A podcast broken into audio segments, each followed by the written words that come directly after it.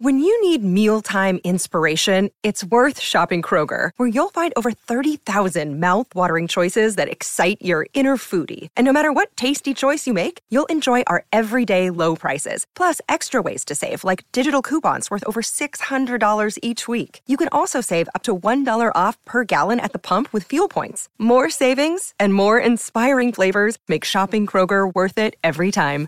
Kroger, fresh for everyone. Fuel restrictions apply.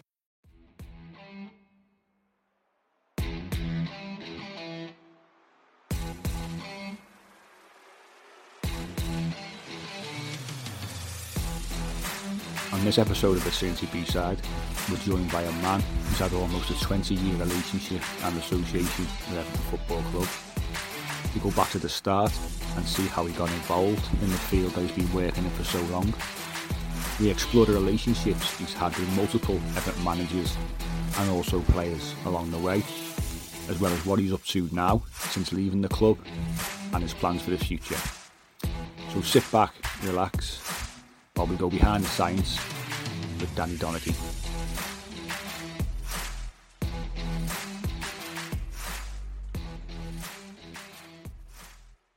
Welcome to episode nine of the Trinity B side, brought to you in association with Sports Social, the UK's only dedicated sports podcast network, and also Fanatics.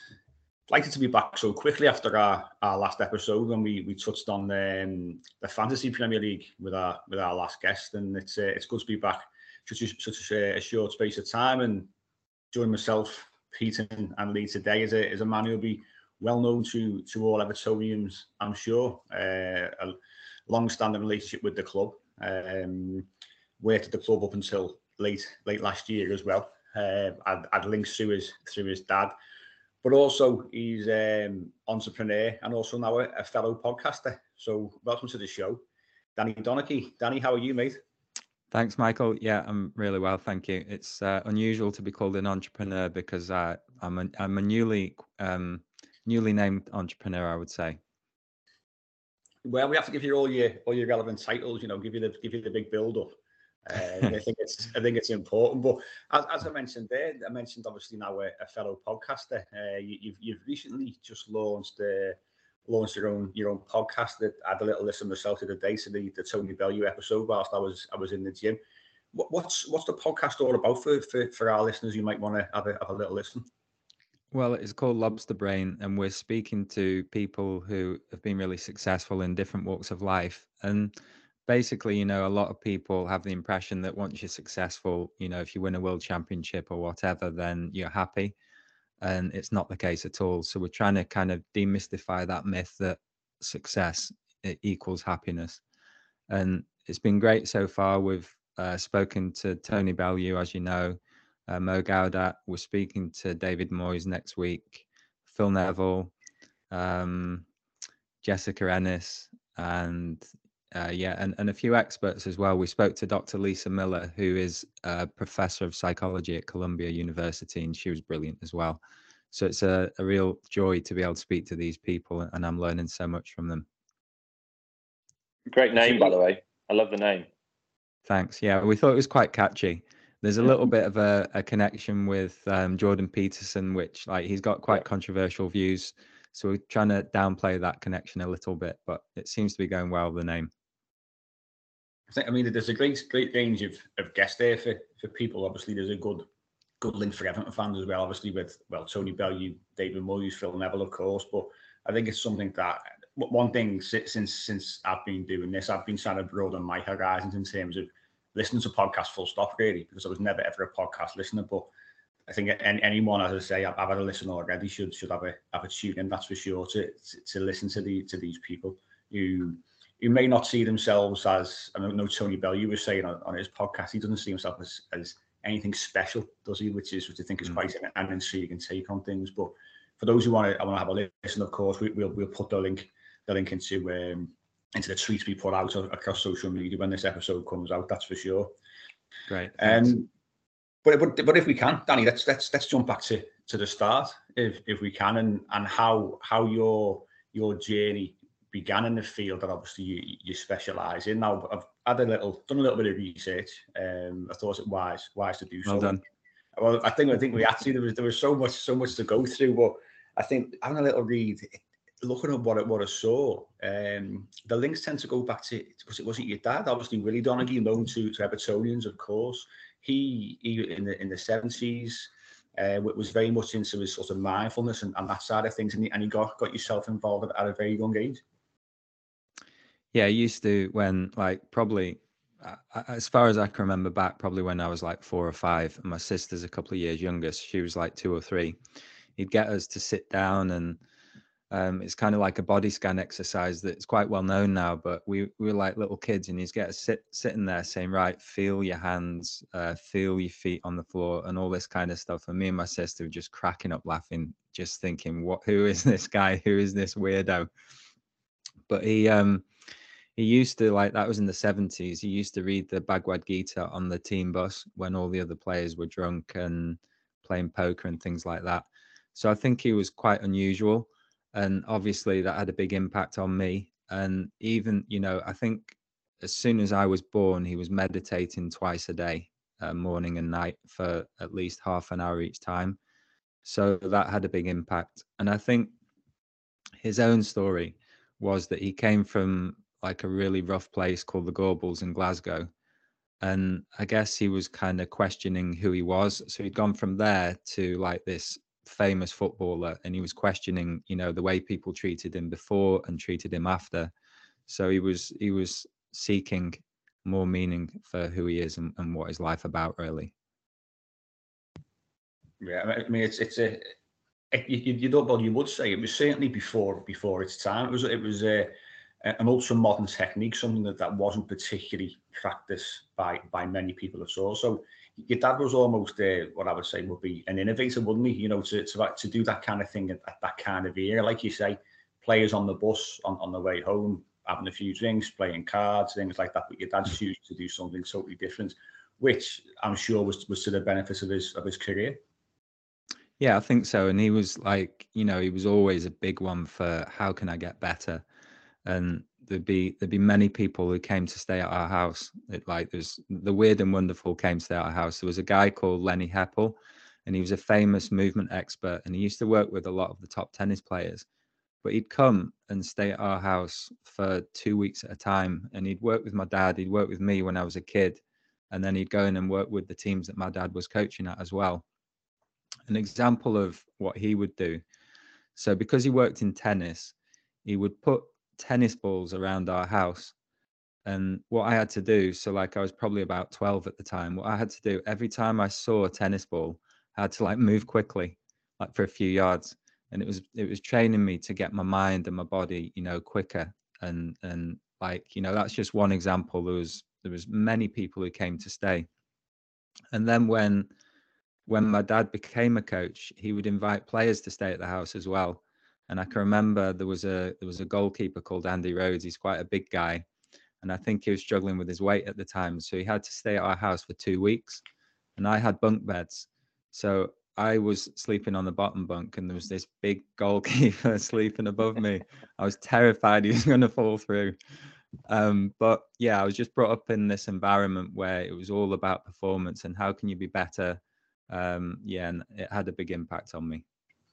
It's like that. Like uh, Brailsford's a big fan of marginal gains, isn't he? And he's done exceptionally well with the British cycling team. And um, I think any sport you play, once you reach a certain level of, you know, of eliteness, if you want to call it that, it's how it's the small percentages. Then, isn't it? How do I get a little bit better every day? I think that's kind of a, not just a motto for sport, but a motto for life as well, really, isn't it? Yeah, definitely. And I think it's not only it's not only about how how you get better, it's also about how you deal with the immense pressure and stress that you're under. And I think people understand that a bit better now. But when my dad was playing in the 70s and 80s, they had no idea. You know, you just had to get on with it. Um, so I think it was it was his way of finding ways of helping himself and the players he worked with cope with the pressure uh, in a bit better as well. Yeah, it, it, it's a really, really interesting, interesting field, interesting take. Obviously, Peter's is uh, this is is kind of uh, neck of the woods, isn't it? Pete, what, what are your thoughts on this, Pete? Because obviously, this is obviously real interest to, to yourself. Is that these kind of things that Danny's discussing, these are kind of things that you've heard about maybe when uh, obviously within your work. Well, like you were saying, Mike, in terms of mindfulness, that there's been a huge push, probably in, in the West, in terms of the, the UK and the USA around mindfulness that probably started to come in, in in the early 2000s. So to hear of somebody engaged in regular mindfulness practice, what a, a good potentially tw- 20 years before that at least, um, it certainly would be unheard of. I mean, you you could talk to people in the street at the moment about mindfulness, and you probably imagine the vast majority of people will have heard the term. But I'd be very, very surprised if um, if anybody 20 years ago would would know what it would refer to. Um, you know, a particular type of of paying attention, or that it might be linked to meditation. Um, whereas the word meditation was known, mindfulness was, um, yeah, I suppose quite a, an unheard of concept around then. Yeah, I think even you know the word meditation was known, but it was it was seen as like a very weird thing and the thing that only kind of monks and all that did. But the but coming back to footballers, I think you know it's it's more understood now that they're under big pressure, and um, it's more accepted. But I still think there's a big stigma around mental health and mental wellness for footballers because it's really difficult for you you know, I've worked with many players who've not felt strong enough, or it, it, the culture hasn't been open enough for them to speak out, and it's it's kind of obvious why that is. But for example, if you know, if somebody speaks about their mental health problems, then they might not get picked. They might not get a, a new contract. They might not get a new club, and it, it's still hugely stigmatized. And I think it's going to be really difficult to change, and it will have to change at a systemic level. Um, yeah, so I think you know, in terms of elite athletes, it's still really difficult. This is something we don't appreciate. I think as as as football fans, which obviously all of us are in in in in some respect, you talk about the pressure they're under. We, we almost view them as being almost like superhuman beings in a way. We put them on a pedestal, don't we? Like you know, these are these are incredible human beings. They're performing, you know, sport we all love. But at the end of the day, they're just like all of us you know, they're still going to have the same issues, aren't they? They're still going to have the same, you know, potential problems in life, and things like that. I mean, you know, look, the big thing that's thrown at them is that they earn, you know, um, a load of money, certainly a lot more money than when your dad was playing. Yeah. You know I mean? But that that doesn't necessarily equate to them being, you know, well, you earn this, so you should be happy. Well, I think most of us know that money doesn't necessarily always bring happiness. So I think I think a lot of us are guilty. Not, I'm not saying us in particular. I think a lot of fans are guilty of that. Certainly, you see it when you go to the game, when you see a lot of projected anger onto the pitch. Mm-hmm. Uh, certainly in Everton in recent years, it's not been the happiest. um, but did, have you seen that, Danny? I mean, like obviously you see certain players that obviously quite resilient to that, and you can you can clearly see, see other players are, more affected by it. Yeah, I think um, like it's really difficult for every player and you know some players do seem more resilient resilient and they are more resilient but they all have their issues and i'm lucky that i get to see behind the behind the surface you know of a lot of them and they're obviously all human beings and they have suffer with the same frailties that we all do and what you say about projection so if there's millions of people projecting something onto them i think it's even more difficult to have a balanced and, and sensible life where you don't get carried away with those projections. And we spoke to Rodney Marsh, Rodney Marsh last week on our podcast, and he was speaking about he thinks that to become an elite footballer, you have to have this really hard shell. And you know, Tony Bellew spoke about there was he's Anthony away from the boxing ring and he's Tony in the boxing ring. So it's a similar kind of theme. And I think yeah, a, a, lot of players have this hard shell, but it can be quite uh, fragile. So they get to a certain level, and then there's the pressure, and it just cracks cracks them in certain ways. And, and another theme that I've noticed with a lot of footballers is that they're driven really hard by their dads, mm. and that creates this hardness and this hard shell. But again, it's fragile, and it only gets you so far and you have to really understand yourself on a deeper level to get through that and i've seen many players suffer when they get to a level because that part of themselves just breaks down and it, it like it's really hard if you're if you're a fan and you see these players and you project onto them that the, they're superhumans it's really hard to understand that they have these real difficult problems, but it's it's a reality, it's a fact. Yeah, like like Lee said, you know, we we, we do view our, football footballing heroes and footballers in general as, as, sort of as superheroes, maybe as as a little bit um, immune to criticism, which is certainly not. You know, we I mean, a, a, an example of one of our players you've come out recently, Dominic Calvert-Lewin, was was fairly vocal a few months ago how, how he'd struggled. Now he's obviously suffered with, with injury uh, for the first time in his career, really a, a really long-standing period of time where he was he's, he's been out um, and obviously comes back and, and he broke down again and he, you know so for him personally to come out like you said you know for players to actually come forward and, and admit they have they have uh, have had an issue with their mental health and they've struggled in some capacity. Um, it can almost be viewed as as a sign of weakness still in the modern society in the game. Like yeah. you say you know the, the petrified that it could impact a new contract and things like that. So it's a, it's a very brave thing to do in, in in the footballing world that's for sure. But you know obviously in in the work that that you do the when you've worked at football clubs the, have, have you practiced a lot of this mindfulness with players do, do, do you can you pick up on players who maybe need it more than others should we say yeah, obviously, like when you know, whenever I've done work, I, I, work in different ways with players, and I've never kind of forced anyone to do anything. So they kind of come to you naturally when they need help.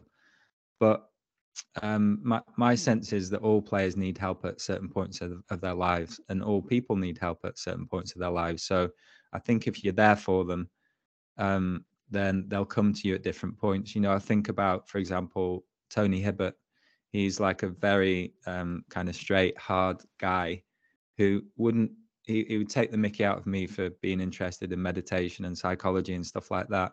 But there were certain points in his career where he would come to me, you know, maybe only once or twice. And then there's other players who w- were more interested and more keen to develop and, and need more support who would who would spend more time with me as well. So I think it's just a case of being there and and offering that space for them. Because there's not there's not many spaces in football clubs where they have the the opportunity to speak openly with someone in, in a safe environment.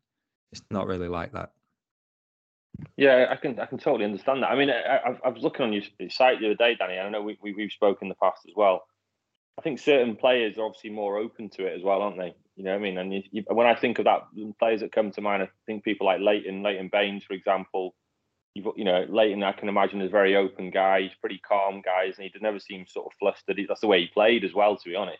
And he was an exceptional footballer. Let, let's have that that right as well. But I know you've done a, quite a lot of work with Leighton. You've done work with the likes of you mentioned Phil Neville before off off air.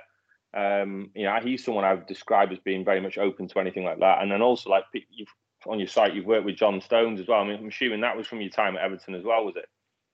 Yeah, I worked with Stonesy. I, have not worked with him recently, but I worked with him when he was at City for a while after. Yeah, so after yeah, he left Everton. Yeah. Um, but yeah, when so when Stonesy came to Everton, when he first got in the team, he had a bad ankle injury, so he went through a lot emotionally then, as all players do. And I helped him through that period, and then we got close and and stayed together. And yeah, I think he's done amazingly well, John, because he, you know, it wasn't easy going to City and there was a lot of challenges. And I think he came through that really well and has grown and matured as a man. Yeah, totally agree. That there's that famous. I mean, I don't know whether you were at Everton at the time. I'm assuming you were. When he was at Everton, that famous uh, moment, wasn't it, where he was obviously he's a cultured footballer, cultured centre back. I think we'd all say that, and he's gone on to have a fantastic career. I, you know, we all rated him here, and uh, and I'm really happy for him. I think he's a great guy as well. But um, that famous scene where he tried to pass it out the back. Then you know Everton fans are normally like when they're a bit nervous playing out from the back. And he, I think it was it was it the Gwladys, Mike, or was it the Park End? I think it was the Park End, wasn't it? It was, it was the Park End. I'm pretty sure it was against yeah. Spurs. So I was sitting in the Park End at the time when he when he did it, and he told yeah, and he just, just, just turned around, didn't he? It's like relax, relax. we know what we're doing. Um, do you remember that moment, Danny? Do you remember that? Yeah. Yeah, I do it makes me think as well about you know what you're saying about it, there being a lot of bad times at Everton, mm. and a lot of the players, the young players who come through at Everton, I think they get harder time from the fans than the ones who we buy, mm. yeah. and that, that's really tough because you know like Ossie, Hibbo, and then more recently Tom Davies and players like that, they really love Everton as much as any fan or or more, and it, you know it's their dream to play for Everton, and I know it happens at most clubs, and it's kind of natural that you take for granted what what you've got, but yeah, I think that that's really difficult for those players. It has been. I think that that's always been the case with with, with younger players. You mentioned a few there. Now you look at Anthony Gordon now as as, a, as another example of that. Who, who burst onto the scene. We discussed this ourselves at length on various podcasts, and he burst onto the scene last year. And, and let's get it right. He, he carried a lot of pressure himself personally because obviously as, a, as an Everton fan, as a local lad, and at times he, he dragged us through and, and was one of the main reasons why why we survived. That's that's the mm. the honest truth. And and I think obviously when we see a little bit of a downturn in his form, when he struggled a little bit, obviously there was there was transfer speculation in the summer as well. He's a young lad. These things are gonna are gonna really take take the toll on on any player. But somebody, a local lad, like we've said, Ross Barkley, similar. Obviously, we had Wayne Rooney. He was probably the he broke the mold really out of all the younger players. But Tom Davies, all these all these young lads, I think we we put all our our hopes and dreams and, and our pressures on them as local players, and and that's that's probably one of the main reasons as, as, as to why some of them really struggle because of the um, unweighted expectations is what I'd say from us as fans. Yeah, yeah, yeah. I think you're right. And the one thing I would say about why we survived last year was that I felt like you know Anthony was brilliant. He did really well. But for me, the reason that Everton survived last year was the fans and mm. just to see those scenes outside Goodison and you know after the games and I get goosebumps speaking about it now. It was a real special thing, and it, it undoubtedly for me it was the fans that that saved Everton last season, and it was brilliant. Yeah, I mean, I mean, one one of the things that sticks. I mean, the fans were incredible. I mean, we go into some of the games beforehand, greeting the buses. What that must mean, like a player, the euphoria that you get from that, the extra ten percent that it must give you when you're running on the pitch. I mean, those those scenes at Palace, I think none of us will ever forget that. I mean, it was absolutely incredible. I mean, only Everton would do it by going 2 0 down as well. It was like Wimbledon all over again. Um, but uh, but no, I mean, I know you've worked with obviously numerous managers. When we've spoken in the past, I think you were very much uh, obviously you've worked with different styles of managers as well. Um, you were a big fan of um, of Carlo, weren't you, Carlo Ancelotti, when he came into the club? Um, can you tell us a bit more about your relationship with Carlo and what, what that was like? Yeah, he was great. When uh, I'll never forget the first game when when we first met him. I think was who was it against? It was at home. I think maybe Arsenal. Yeah, I think we drew yeah, with Arteta, Arsenal at home. Arteta's yeah. Arsenal. Yeah, yeah, yeah, yeah. And Duncan was manager. Duncan was brilliant. Like those times were brilliant with Duncan. But Carlo came into the dressing room and you could just sense this awe that everyone had seen him. And he, he just walked in, he had this class about him. He was really kind and, and generous with everyone. And that like everyone was kind of intrigued and interested in him because of his pedigree, obviously. And then quite early on, like the, the mood, we hadn't done well, obviously. So the mood's always a bit low and then Duncan came in and everyone was lifted. It was brilliant. Everyone felt like united again and together. And then Carlo came in, and I remember one of the first mornings where he was there, we'd have a meeting every morning. And I was just walking through Finch Farm and just walking up the stairs, and this guy approached me and he goes like, Buongiorno, Danny. And it was Carlo. And that was how he greeted me every morning. And you know, to go from like feeling really low and miserable to that. And this is one of the most famous managers in the world. It was brilliant. And then in those meetings, he was just hilarious. He's just a funny guy. He'd come over, he's very tactile and he was always warm and always wanted to know how you are as a person. And yeah, he was brilliant. Brilliant. Uh, yeah, I, I, still I, speak to him. Oh, yeah. But didn't you go? You didn't he invite you over to Madrid as well to spend some time with him there? Yeah. Yeah, so when um, when I left Everton, um, he was one of the first calls I got, and he said, "Danny, don't worry. Um, you know, we're all here for you, and come over to Madrid and spend as long as you want with us." So I went over, and he took me in the training ground. I, I, I met all the players. He took me in the team meetings and everything. He was just amazing, and there's yeah. no need for him to do that. He was amazing. Yeah, he's a classy guy, isn't he? He's a very classy guy. And, yeah. you know, he, he always liked. I've read his book recently. That's a brilliant read as well. For anyone that's not read Carlo's book, um, incredible read as well. I mean, people forget he was a top top player. He sort of broke the mold in the fact that you know, uh, along with only a handful of people, that very few top players go on to be top managers. But a lot of it comes down to their personality, isn't it? And he he was the type of guy that um, always exuded calmness. You know what I mean? And and and whenever he would never get too high or too low, wouldn't he? He almost seemed to be that sort of perfect blend. And as a man manager, from the outside looking in, he just looked like you know he's one of the best there's ever been as a man manager, isn't he? Yeah, he's just like he's just as you say, he's just calm and got a really uh, nice way about him. He'd come into the treatment room every day telling stories to the players about Inzaghi and all these other players, and Evan would just laugh. He's just just funny but calm, you know, under pressure and he he told me about when when he was a boy. I think he was like 15 or 16. He loved football, uh, but he was really close to his family. Um, and at that age, he had to move. Uh, I think it was like three or four hours away from his home, and live in a monastery. And that was the only the only way that he could become a professional footballer. And he said that he found it really difficult. Um, but that kind of you know, I think that helped him develop this hardness that you need to be a footballer. And then obviously as a manager, it's it's even harder. You know, I think being a football manager is one of the hardest jobs. It's like you know, if if any leader in any organization is a difficult enough job, but to be like under that scrutiny every, every day.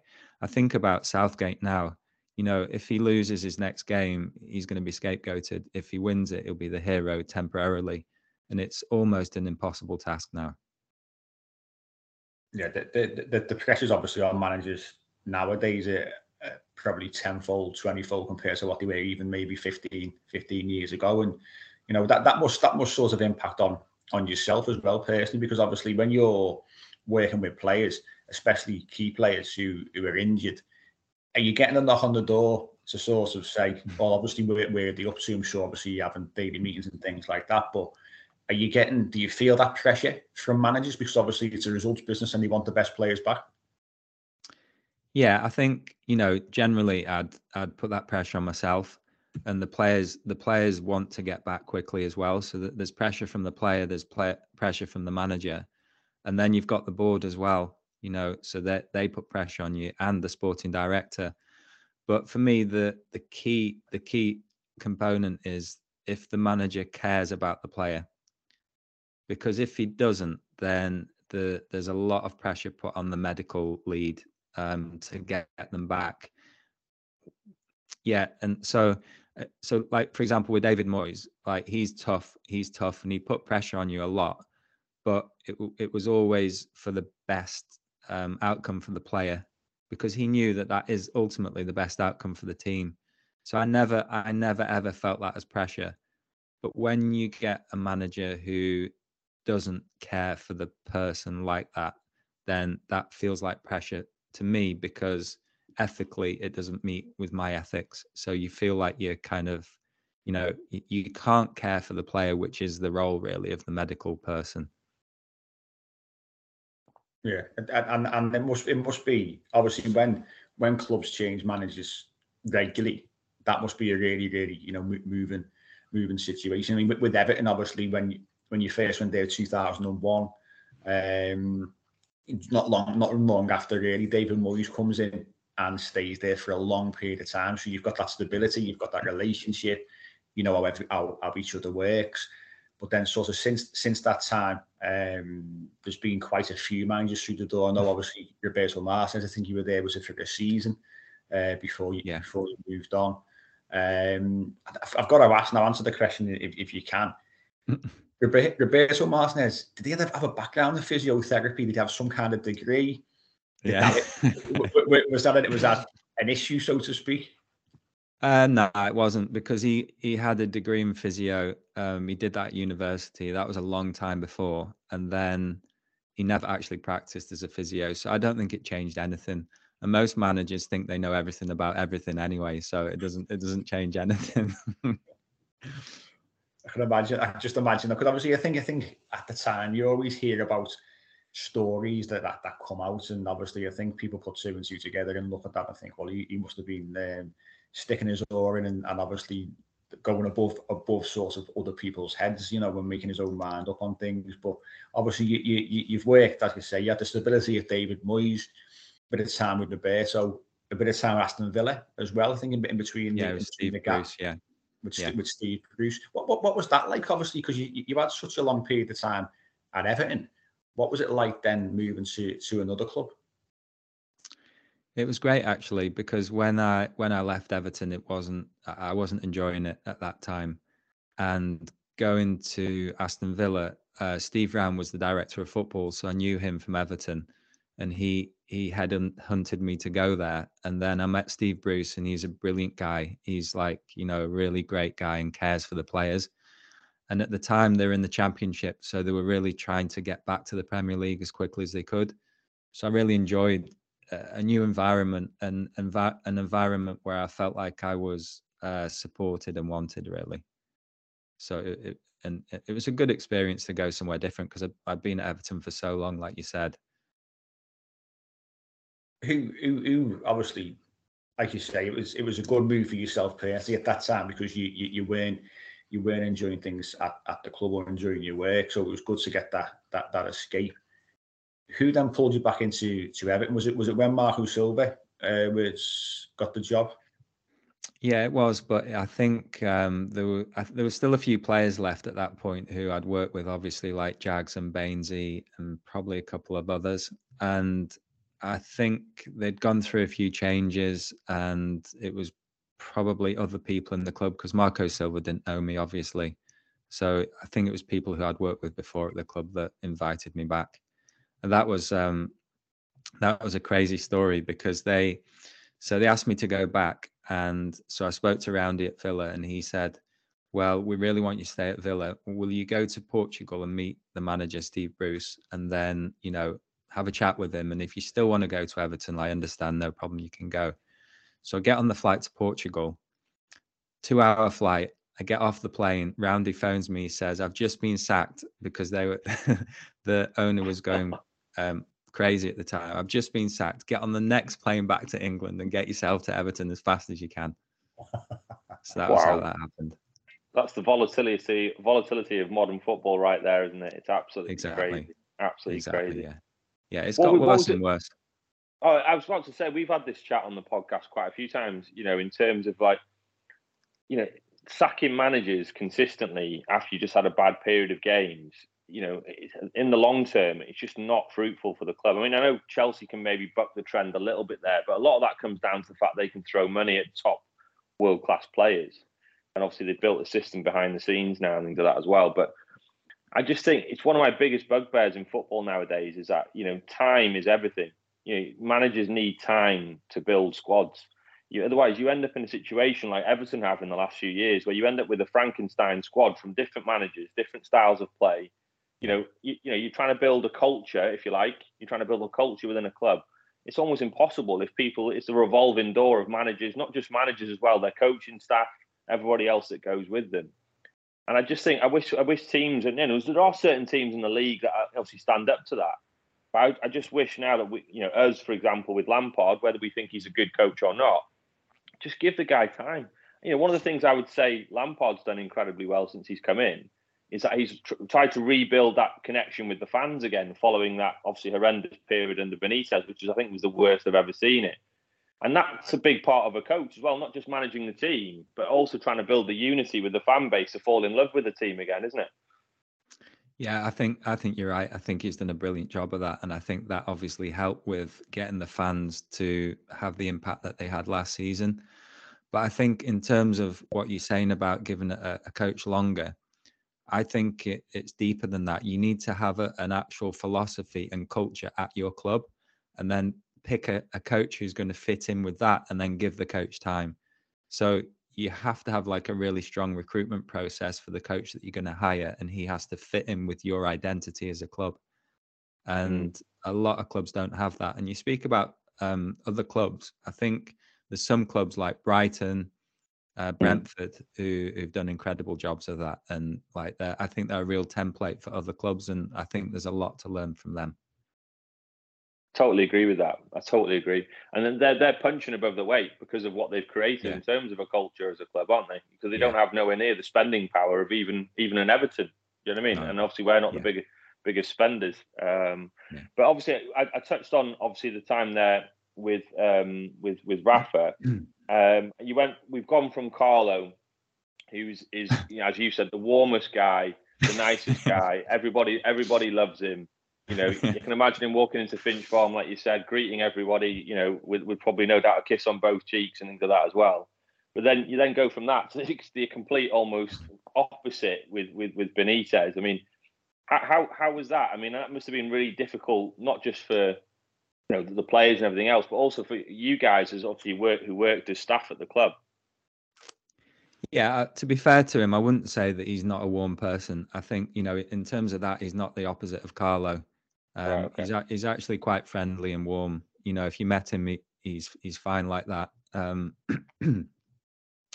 yeah, I just think it goes back to, I think you know, uh, from my my perspective, um, uh, as an employee, you have to kind of fit your ethics with the leader's ethics, and if if they don't fit, then it's not going to work for me. Um, and I think it was very clear quite early on that there were differences in the way we saw the world and um, yeah, I guess you know at my at my time, you know, I've lived I've lived in football a long time, and and you can tell when it's not going to work out, and it it just didn't work out.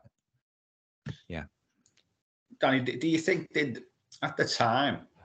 I don't want to obviously dwell on Benitez because you, you, your career's been vast at Everton, and it's you know it's been, it's been a fantastic career, of course, um, at the club. But do you think that the mood from the fans at the time seeped into Finch Farm? Because obviously, as a fan base, I mean, you would have seen what, what had gone on. You know, obviously, a lot of things I didn't agree with in terms of the, the bed sheets and the writing, the, you know, writing on the walls of Goodison Park and things like that.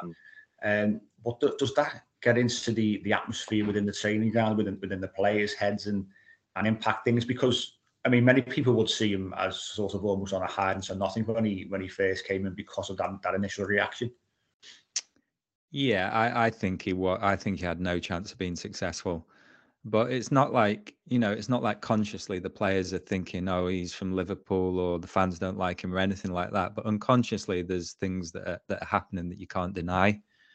Um, and my own view was that you know the club had not been successful for quite a while and they'd tried different types of managers and and all of that. And, and my own view was that for whatever reason they decided they wanted to bring someone in who was going to be like a bomb and disrupt everything because it wasn't it wasn't being successful. So let's try something new.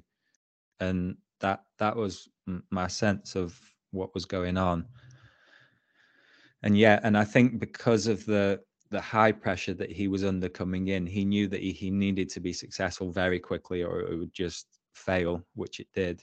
And I think because of that, that probably made him be a lot more strong and aggressive in the ways that he, you know, was managing, which which made it worse, really. Yeah, and was, there's also the thing with Marcel Brands, isn't it? I know you worked with Marcel like your time your time there, and you know he came in obviously the director of football with pedigree, with pedigree from his time in Europe as well. He's obviously very well connected, wasn't he, across Europe as well in terms of uh, his role. And we've talked about Marcel on the podcast before, and the fact that again, from the outside looking in, it just felt like he was never given the opportunity to almost do his job. Really, you know, given the keys to the car, if you like. I think you know for someone as well, you know what he, you know what he's done at PSV, what he's done at other clubs. I think that was a big frustration for us as fans as well. And the fact if you're going to bring someone like Marcel in, let him do his job. Do you know what I mean? Let him bring the coaches in. Let him identify the players, like you said. Build a philo- you know philosophy, and I don't think he was ever given that, was he? No, I, I definitely agree with that, and I think you know I worked with him for a couple of years probably, and I've got huge respect for him. I think he's really good sporting director. He's got incredible knowledge of football. He was a he was a top footballer himself, 18 years. Then he worked in business for 10 years, so his pedigree is first class. Hmm. But if you've not got the authority and the the ways of creating change and culture, then it's an impossible task, isn't it? Yeah, hundred percent. Totally agree. Even when you know, even when Carlo, like I think I, I was impressed a lot by Marcel the way he got on with all different managers and probably managers that he didn't choose himself. He uh, he was really professional and did a great job of that. But even when Carlo came in, I think you know Carlo's um, recruitment policy was very different to Marcel's, and obviously Carlo because because he's such a big name and big manager, then they let him do what, whatever he wanted to do, which didn't fit with Marcel's. So, you know, what is the point in having a sporting director if that's the case? Yeah, I mean, Carlo was looking to bring in to have an instant impact, wasn't he? The likes of yeah. obviously James and, and, and, and Alan and, and people like that. Yeah. Um, I mean, you will have worked with some of these obviously players that, that he brought in, and, and I wanted to ask a question about the likes of uh, James Rodriguez coming in, obviously like a superstar in football, Danny, and and as Everton, obviously, um, you know, probably since I would go back as far as the Kanchelskis signing, really, in terms of like, you know, an absolute world class player coming coming through the doors at Finch Farm. What was that like when he came in? I imagine the players were all just as excited as you were as as, as staff, weren't you? Yeah, uh, to be honest, um, uh, I because like James is an unbelievable talent and he's probably one of the most talented players I've ever seen, if not the most talented. But his injury history was pretty bad when he came in. So I had my concerns when he came in about that. And we had a lot of dialogue around it with Marcel and with Carlo, you know, about whether he'd be able to sustain playing in the Premier League. Um, so in that respect, it was like it wasn't plain sailing.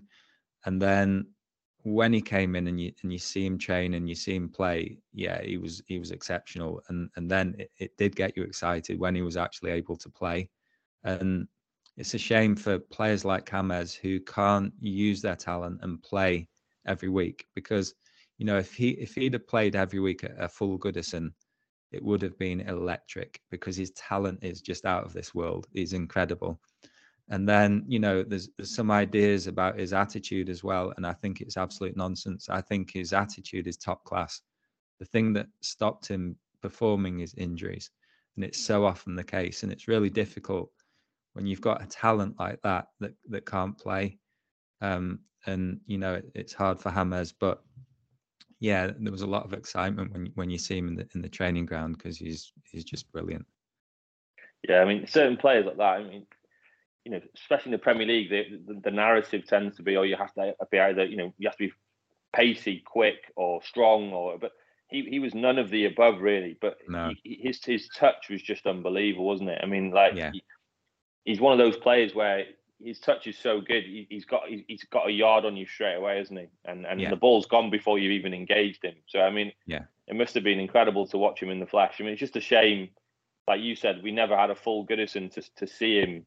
You know, and, and he showed us he showed us bits, didn't he, guys? I mean, like you know, I, I think of the pass for Richarlison and the derby, the goal at Old Trafford, the goal against Leicester with his right foot, and then, you know, mm it must have been incredibly frustrating for him, like you said, uh, when you've got that much talent and you can't physically show it every week.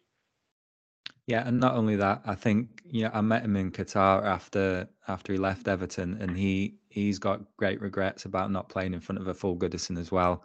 And I think he, you know, even when he was in Qatar, he was desperate to go back to Everton because he like he wasn't given a chance by Rafa, and yeah, he he he was just desperate because he missed out on playing in front of a full Everton crowd because he loved he did love Everton.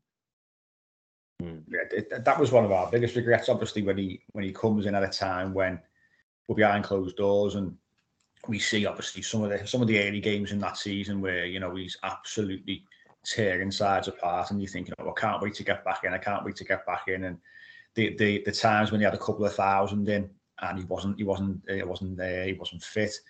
Um, I think the only fans who got to see him, obviously the the Florida Cup, he was part of he was part of that that squad. Yeah, he was over there. Yeah. Obviously, some of the American fans were there because we couldn't travel ourselves. Uh, I was yeah. used to be over there at the time myself and couldn't travel.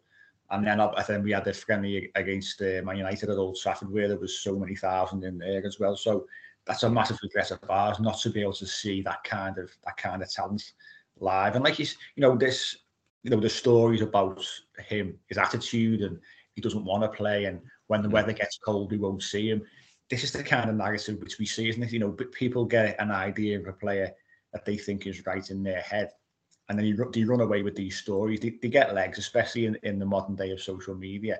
And then that becomes a story of the player's time at the club. Yeah, there's nothing worse than being injured as a player. And I, you know, I experienced it myself as a young player. I got a bad injury and I, because you can't train, you can't play, you're getting paid to be a footballer and you're not doing anything and you feel absolutely useless. And, you know, it, even if you get in, if you're Premier League footballer and you can't play, it completely challenges your identity because you're identified as being a footballer. And it's like, it's hard to describe how difficult it is, and especially when you get repeated injuries like that. Um, it's a really challenging thing. When you've worked, Danny, um, and it, it, was quite well documented that um, obviously you're going to get closer to certain players more than others as well. And the nature of the role that you had as the, obviously director of medicine there at Everton, but I mean, you got very close to Yerry, didn't you? Um, and and and and what was Yerry like? I mean, he, he comes across as such a character. Um, I mean, is he is he exactly like that when you work with him? I mean, look, you're smiling yeah. now just by just by thinking about him. was that what he's like? He's, incredible. Yeah. Yeah, he's unbelievable. He's like he's the he's the person out of anyone I've ever met that lights up a room more than anyone. Wherever he goes, he just lights up. You know, he's he's so friendly, so happy, so warm and he's just hilarious. When he first came, he could hardly speak a word of English, but he was still hilarious, and he tried so hard. He was he was injured um, when he when he came, so I spent that time with him and helped him a bit with the English. But he was even without the English, he was just like the warmest, happiest, funniest guy I've ever met in my life. And yeah, I think he's a great example because I think when Yerry first came into the Premier League, he struggled a little bit and then the season with Carlo, I felt like he was brilliant. And even on the pitch, his personality and his presence galvanized the team. And obviously, Yerry's had like a really difficult time with injuries. And yeah, I think he's a great example of what I was saying about that being tough.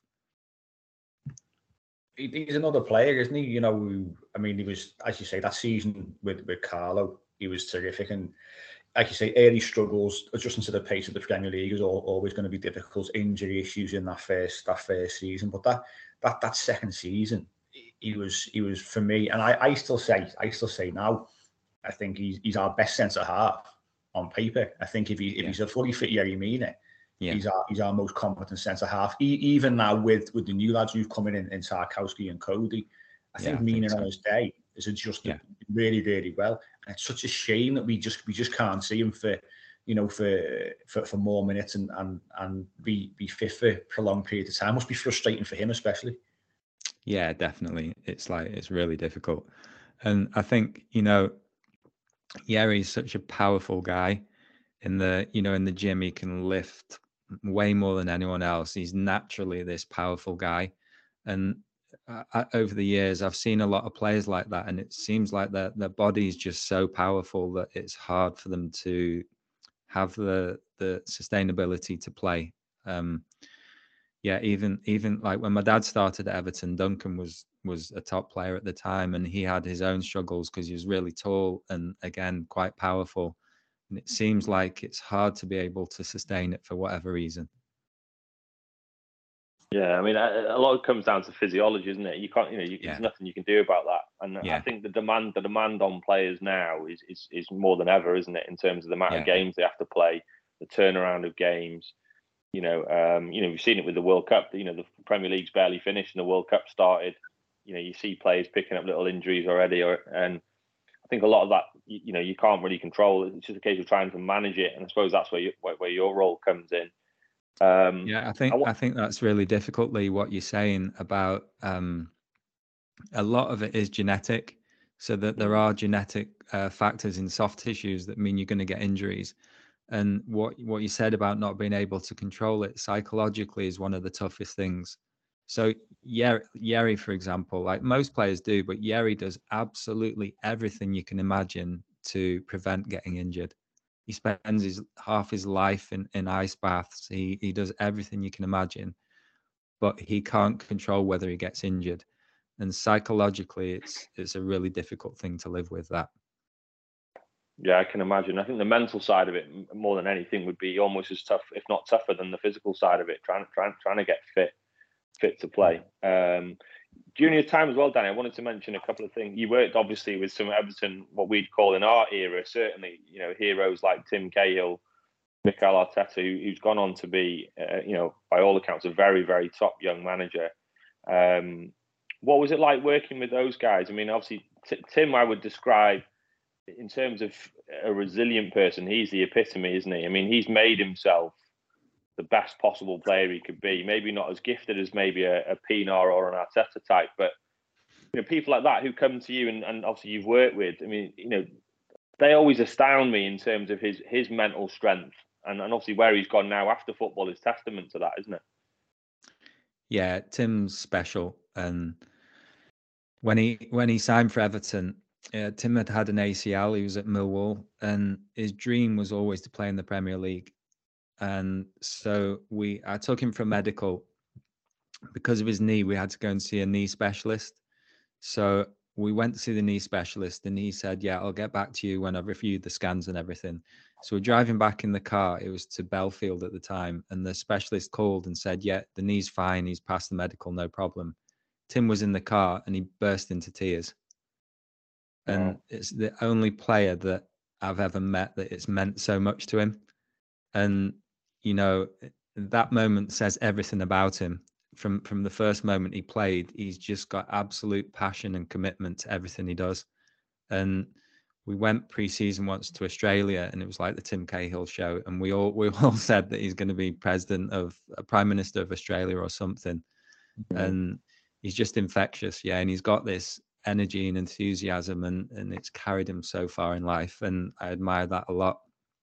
And Mikel he I spent a day with him last season at Arsenal and I was so impressed with him. He's incredible manager in I, I was only there a day but it feels like he's got the full package. You know he's a real um, good man manager. He's really great with the players. He's good with his staff. Tactically he's brilliant and he's thinking about everything and he's he's worked with some great managers. Obviously, he was a young player with Pep at Barcelona and went through that system, and he was always thinking about how to play the game and, and tactically, even as a young player. But to see him now develop in, into what he what he has, it, it's brilliant. And yeah, yeah, you kind of feel proud because obviously you, you play a small part in his career, but to see him develop into the man that he is, um, yeah, it's great. And that's a real testament to what we were talking about before in terms of giving someone time, because he's nearly been sacked probably nearly a dozen times, well, half a dozen times, sorry, by the press, more, more by Arsenal fan TV as well as everybody yeah. else. And yeah. then look what he's got on to become. Some of us have seen the documentary, and he comes across fantastic in that as well in terms of his, his ability to build relationships with the players. Yeah. And the irony is, we were talking about how good Carlo and getting someone like him through the club we were linked with Mikel at the time, weren't we? And maybe how things might have been different if if Arteta would have come to Everton because there was a good chance of that potentially happening as well, wasn't there? Yeah, I think um, you know you, you, talk about giving managers time. I think because Mikel's so brilliant, you're going to give him time, even if mm, uh, results aren't great for a small period. Because he's so brilliant, if you see him work, you're going to give him time because he's such a great manager. But the other thing about what you said, you know, looking at the documentary, it feels like Arsenal, the whole club is aligned. So he's got a great um, connection and relationship with Edu. Edu's got a great connection with the board, and even Josh Kroenke has got a great relationship with Mikel. So you know, a manager is only going to be successful if he's in a club that is uh, well aligned and and supports him in, in that way as well. Mm, it's no surprise, no surprise they're doing as well as they are because of that. Though. Yeah. Um, we talked obviously about obviously meditation, yoga being a lot more prevalent in, in, in football now, and, and and obviously the you know certainly the uh, the mindfulness side we were talking about as well. Can you tell us about the story, the time when you brought? Um, I know you're very close to Sadhguru, aren't you? Um, who's obviously if people don't know, he is, he's one of the you know biggest spiritual leaders uh, there is, really, isn't there? Um, yeah. I mean, you you brought him to the club, didn't you, and and and met the players? Is that right? Yeah. Yeah, he came in twice actually. He came in um, before we played Liverpool, and we beat Liverpool two 0 and that was the only time we we ever beat Liverpool basically.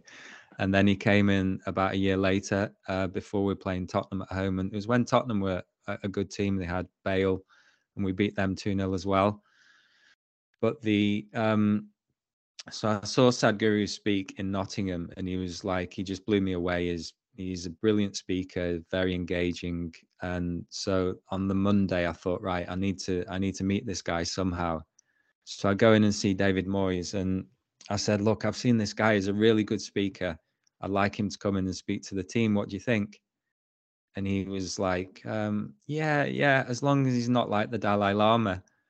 And I like Sadhguru's got this long beard. He's got this like his full Indian dress. And I'm thinking, I said to him, no, he's not like the Dalai Lama, but I'm thinking he's 10 times worse. So uh, Moysey oh. just kind of said, right, yeah, that's fine. You get on with it. And then he just kind of left it to me and he distanced himself from it a little bit, which was fine. So he came in, it was the day before we played Liverpool. He came to Finch Farm and I was a bit nervous because like it was all on me really. And he was going to speak to the team that night at the hotel. And I thought it could go anyway. Um, but he just came in and the players loved him straight away it was it was hilarious. He was out on on the training pitch with his sandals on, kicking the ball with Jack Rodwell and a few of the other players. Wow! And he he's got this magnetism, so the players were just drawn to him and they loved him. And then he spoke that night in, at the hotel. He spoke for about half an hour, and I've never seen the players so still and so calm. And they they really like felt his presence and this energy in the room and and loved it. And then obviously we we win the game the next day after the game in the dressing room, they're all singing Sadhguru, and um, yeah, it was hilarious. But a lot, a lot of the players, well, not a lot, some of the players still do uh, the meditation that Sadhguru taught them uh, all those years ago, and you know he's still connected to those players. It, it, it's incredible to, to see. Obviously, obviously bringing a figure in like that, you can have such a such a big impact. I think if, if anyone's got Frank Lampard's number, just give him a little bit of a buzz. And, uh, we, we get him in every, every single week. If that's uh, he's got 100 percent record so far, so we, will get him back in.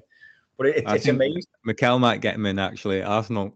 Yeah, yeah. Well, well Mikel, I mean, go, going back to Mikel, if we can, I mean, we're all we were all big fans, and we we've spoken about him. Like Lee said, obviously there was a sort of sliding doors moment, but when Carlo came in, say Mikel was linked went to Arsenal. Um, he's had obviously numerous numerous times where the press have nearly got him got him the sack, but Arsenal have, have, have shown uh, a patience and, and, and, a stability to to want to keep the, the, the same manager in. And and we say don't repeat about about identity. We we've got this thing about where we say I haven't got an, an identity, and Mikel Arteta is is certainly finding uh, an identity at Arsenal and, and reaping the rewards. Yeah, he certainly is. Yeah, they're playing fantastic football. Um, but I, I, think going back to to what Dan said earlier, you know, last season, the sort of spirit of the Blues, so to speak, and the impact of the fans.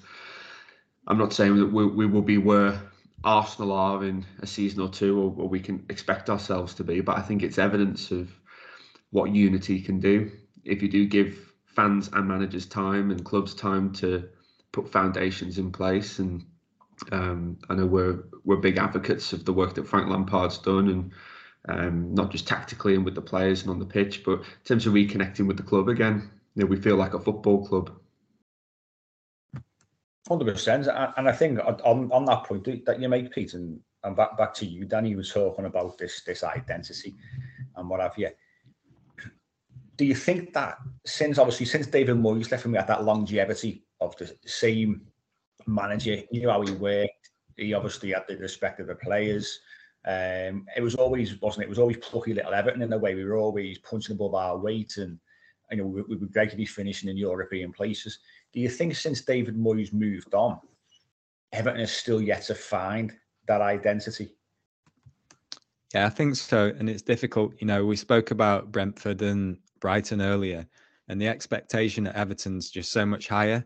And when you get the money, um, it just raises expectation even more. And the other thing is that all of the other clubs have got the money now as well. So you kind of expect Everton to be up there with Man United because they've got the money, but the the competition now is much greater. And yeah, and like you, you're not going to have an identity if you keep changing sporting directors, you keep changing managers. Um, so yeah, and but I, I think you know with in, in this age where we've got all these billionaire owners, it, it's hard because they want quick success, and I don't think they're that bothered about identity or culture, and they probably don't um, realize the importance of it. They just want um, success as quickly as possible. So I think it, it's a tough challenge to to get that in a lot of Premier League clubs these days. Yeah, the the, the pressure, the pressure or from people who are putting the money in um, must be absolutely incredible. And they always want that instant success. And obviously, at Everton, that's it's not come for a variety of factors. Now, obviously, moving towards towards Bramley-Moore. Hopefully, now we've got a, a more successful future on the horizon. That's for sure. Um, but I've, I've got I've got to I've got to ask just just in terms of when you left the club last November. Obviously, I know you put a, a, a post out on socials after a little bit of time, think, thinking about obviously things and, and what have you. How much of a wrench was it for you leaving the club at, at that time? A club that you've known for so long, that you've been, you know, best part of 20 years, bar a little bit of a break in the middle. How, how difficult was it for yourself to, to, to leave the club? to be honest, it wasn't difficult because, as I, as I kind of mentioned, um, I felt like ethically I wasn't um, aligned with the management at the time, and you know, I'd I'd kind of um, stuck with it for a few months, and I felt like it's not good for good for a human if they if they stay in a, a position where they feel ethically um, not aligned.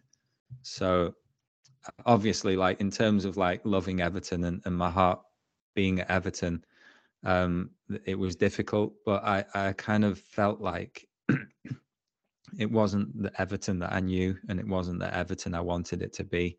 So it was it wasn't that difficult. I think as as one door closes, another one opens, Danny, and that's then led you to what obviously you've been doing now with with with embodyism there. I mean, um, how how was that? I mean, as someone who myself who started, I I left uh, sort of a corporate environment, if you like, to set up my own business. It's a big leap to do that and obviously you know you, are going well out your comfort zone doing it as well but obviously sometimes being out your comfort zone is a, is a good thing uh, many would say but how's that journey been since you've left? And obviously you've set up your business now and you're working with businesses aren't you as well as as well as yeah. athletes things that as well? Yeah. Yeah i think um like it's challengingly you know there's there's there's good days and bad days but generally it's been really good because like you say when you're out of your comfort zone i think it's a great thing and i encourage everyone to do it as much as they can. Um, but i i get a lot of joy and happiness from the work that i'm doing and it's kind of grown quite well and yeah I, have I've been fortunate because you know i've been lucky to work with a lot of great people over the years and you know i've stayed in contact with them and, and still work with them and I think, you know, thinking about missing Everton, I think I probably would have really missed football if it wasn't for the fact that I was still working with a lot of footballers. Um, so I feel like I've still got that connection to football. You know, when the games are on at the weekend, I'll be watching my players play and be really engaged and wanting them to do well. So, yeah, I mean, football's been my whole life, um, but it, has been great to eh, have a new experience and yeah, you called me an entrepreneur at the start, and a year ago I would never have even connected with that word. But I actually think, you know, I I work with a lot of entrepreneurs, and they've helped me massively to learn about being an entrepreneur. And yeah, I'm I'm really grateful for all of that. Fantastic. Do you think, Danny? Do you see yourself jumping back into actually working at a club uh, a year, or do you think now that, that, that that's your time because you want to concentrate on obviously your, your own business and things like that?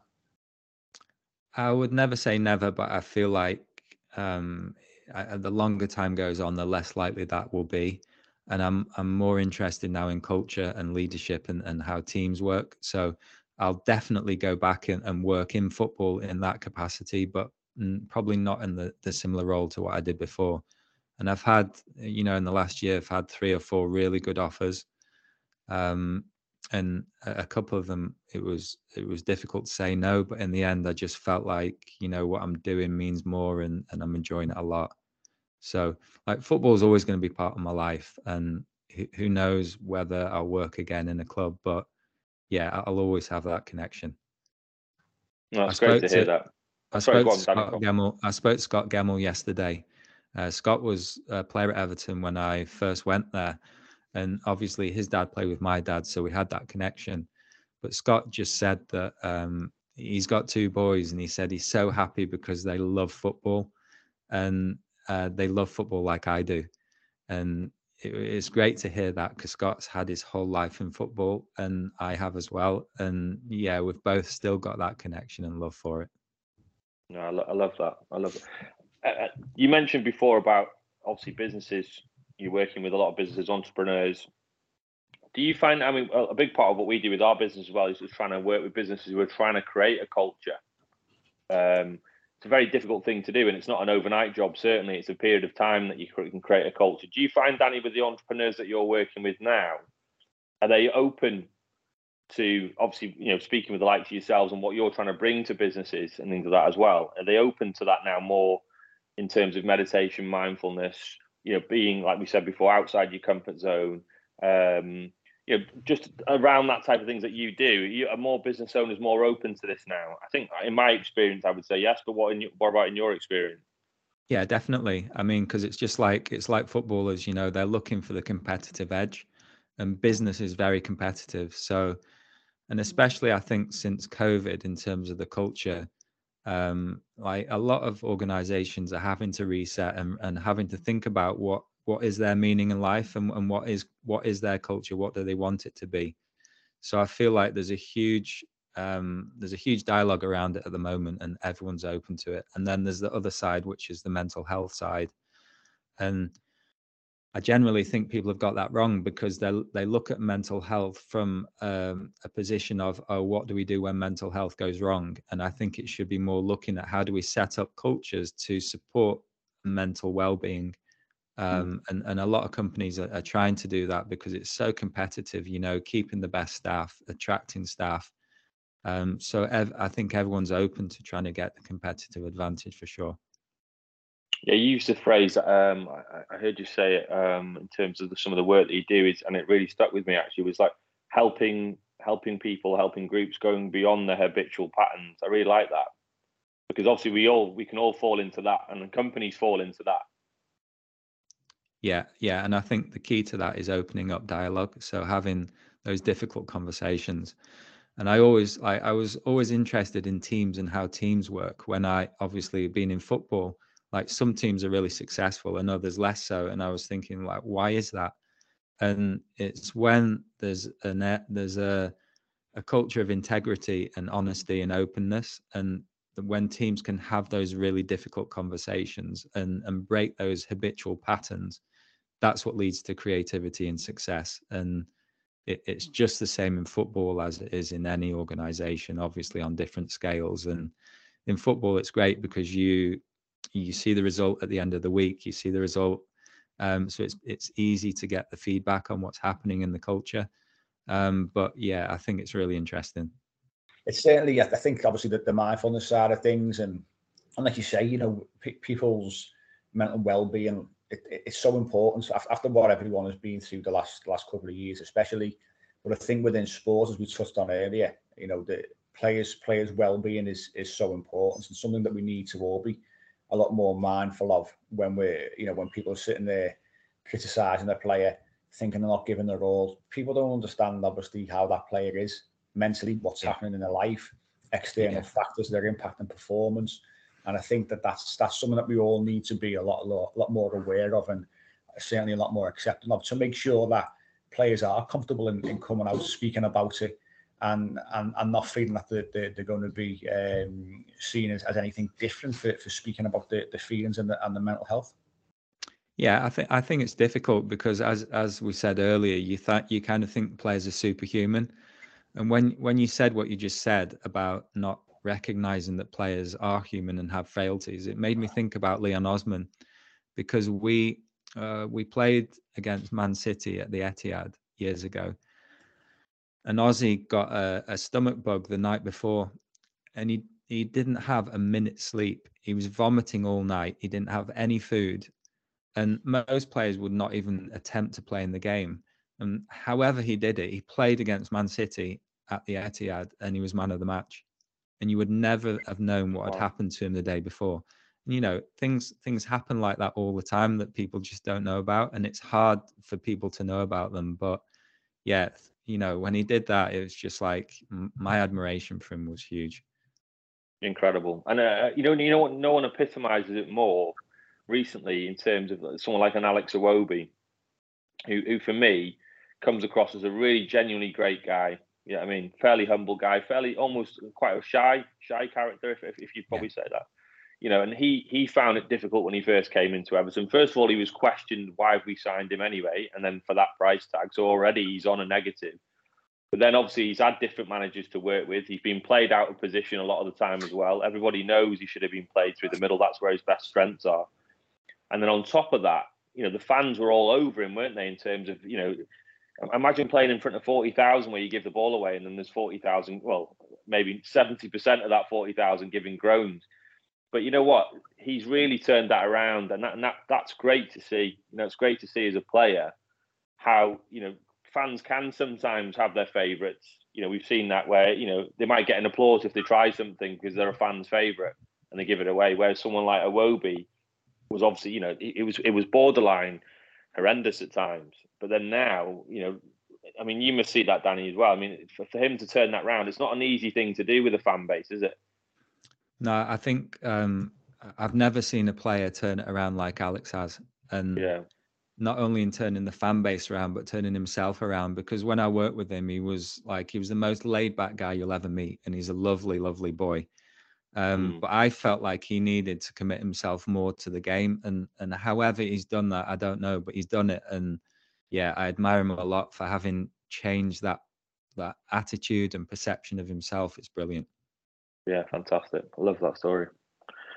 Yeah, I, th- I think I think he, he certainly he's the most recent example of a player who's who's really really turned turned things around. It's great to see, and and I think without sort of wanting to end on a, on a sour note, obviously the the performance of Bournemouth at our, our last game when uh, a lot, a lot of unsavoury scenes to me. We discussed it after the game ourselves, and Alex Iwobi was getting the, the brunt of that, which was which was you know it was a shame shame to see that because people again, you know, he spoke so candidly and openly about how the fan support meant so much to him and in how he's turned his performances around and and he, he needs to feed off that obviously Alex Iwobi I think to to ensure that his performances stay at a certain level and and he's, he's it's been terrific to see him you know the, the change has been fantastic and and we, we all really enjoy enjoy watching him but again got to be mindful you know we've got to we've got to make sure that we, we back our players as best we can and and try and try and pull them through um but Danny, it's it's been it's been a great chat. I could talk all day because I, I want to pick your brain over all sorts and get even more stories. But it's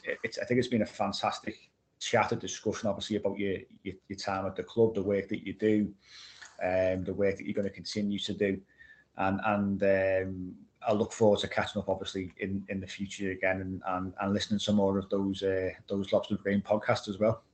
Great. Thanks a lot, guys. I've really enjoyed it, and I can't wait to come to the new stadium when it's when it's open. Thanks, Danny, mate. Thank you. Yeah. Really the, appreciate the, it. The jewel, the jewel in the crown, that's for sure, because it's absolutely flying up Bramley-Moore at the moment. The the latest yeah. latest pictures are sensational, so we look yeah, forward to, to getting down there. Yeah, yeah. Fa- fantastic. But thanks everyone for listening. Hope you've enjoyed this episode of the the Trinity B side. We'll be back with the usual podcast when the football returns after after the World Cup. Hope everyone's enjoying that.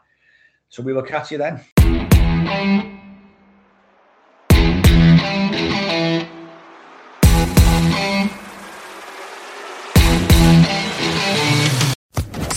Social Podcast Network.